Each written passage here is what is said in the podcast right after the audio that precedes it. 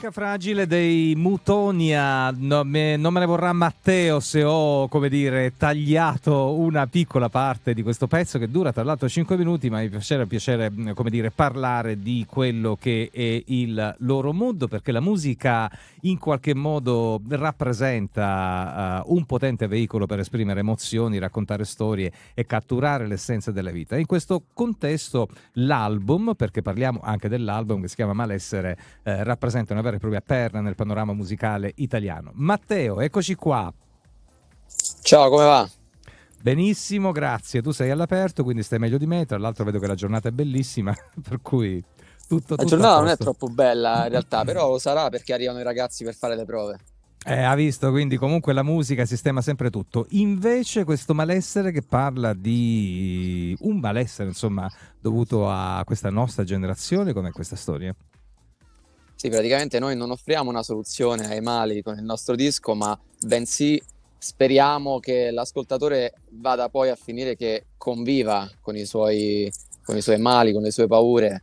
E praticamente questo qui è un, è un disco che è stato lavorato post X Factor, quindi noi ci siamo trovati abbastanza in questo mood di lavoro e di situazione di vita alla fine del tour dopo il programma appunto.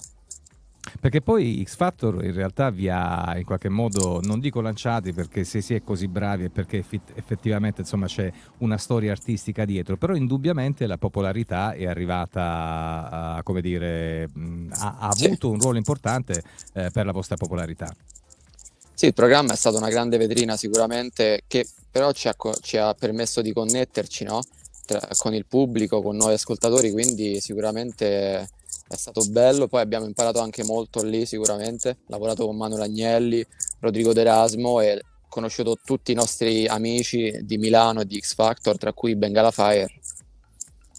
Malessere è un album che affronta temi complessi da quelli legati all'adolescenza, all'ansia, alla ricerca dell'identità, all'amore, a quelli più intimi e personali, quindi è un concept eh, praticamente completo. Sì, esatto, uh, abbiamo lavorato su brani co- cioè, che praticamente connessi da questo fil rouge che sarebbe appunto il concept di malessere. Abbiamo lavorato anche sul sound però, eh, perché nel, nel, disco ci sono anche due ballad ad esempio, una tra l'altro vede il featuring di Aereo, nostro caro amico, quindi abbiamo dato spazio sicuramente a una, mm, una totale varietà di colori per questo disco. E a proposito di colori, questa è la copertina dell'album giallo o giallo, uh, diciamo, uh, umbrato. Vedo uh, come dire. Qui non erano troppi colori, non erano troppi colori. Sì. Ce n'è uno giallo e nero, per cui non si può sbagliare. Però eh, effettivamente poi, insomma, come dire, esprime no? Questo, quest, questa indecisione che ha la, la, la, nuova generazione, quindi tutto quello che poi effettivamente esprimete in questo mm, concept che si chiama Malessere. E scritto anche sulla copertina, che ovviamente troviamo sui social, Matteo, giusto? Esattamente, noi siamo su Instagram come Mutonia Rock, siamo su TikTok anche, su Facebook, su YouTube abbiamo tantissimi video e su Spotify la nostra musica.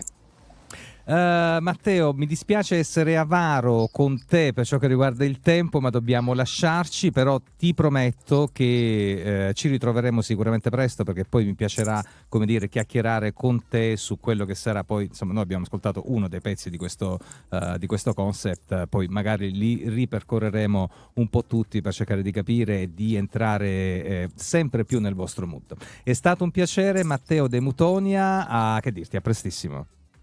Piacere mio, grazie mille e ti aspettiamo ai nostri concerti.